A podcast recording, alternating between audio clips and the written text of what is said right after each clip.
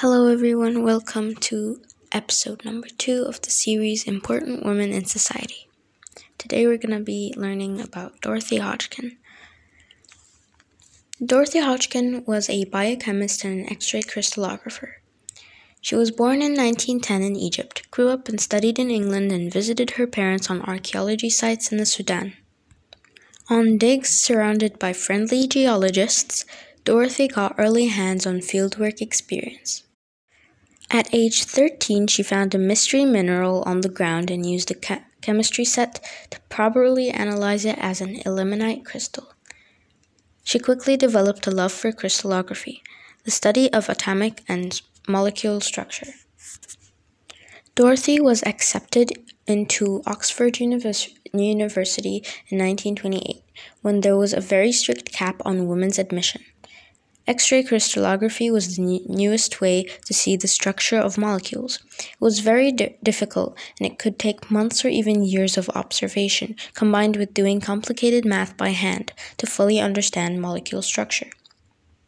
After brief studies at Cambridge, Dorothy returned to Oxford in 1934 to research and teach. In a dark, dusty basement in the Oxford University Museum, surrounded by high voltage electrical wires and skeletal specimens. Dorothy began her research. She impressed everyone with her work mapping the structure of cholesterol, and she became known as the go to person who could map seeming, seemingly unsolvable molecules. Dorothy set out to figure out the structure of the important anti biotic penicillin. Chemists need this information to create large synthetic batches of the penicillin, medicine discovered in 1928. In 1945, after four years of hard work and creative techniques, she cracked the code of the molecular structure to synth- synthesize penicillin. She helped save millions of lives with this discovery.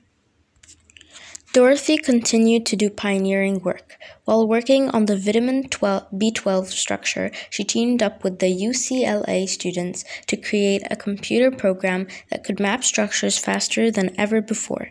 She won a Nobel Prize for Chemistry in 1964 for her important contribu- contributions to figure out the structures of important biochemical substances, including B12. Dorothy also mapped the structures of insulin, which helped create medication for diabetics.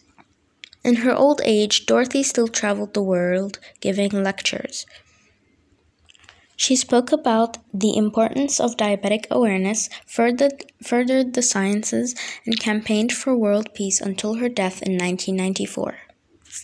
Did you know chemistry class was boys only in secondary school? She got special permission to be in this class.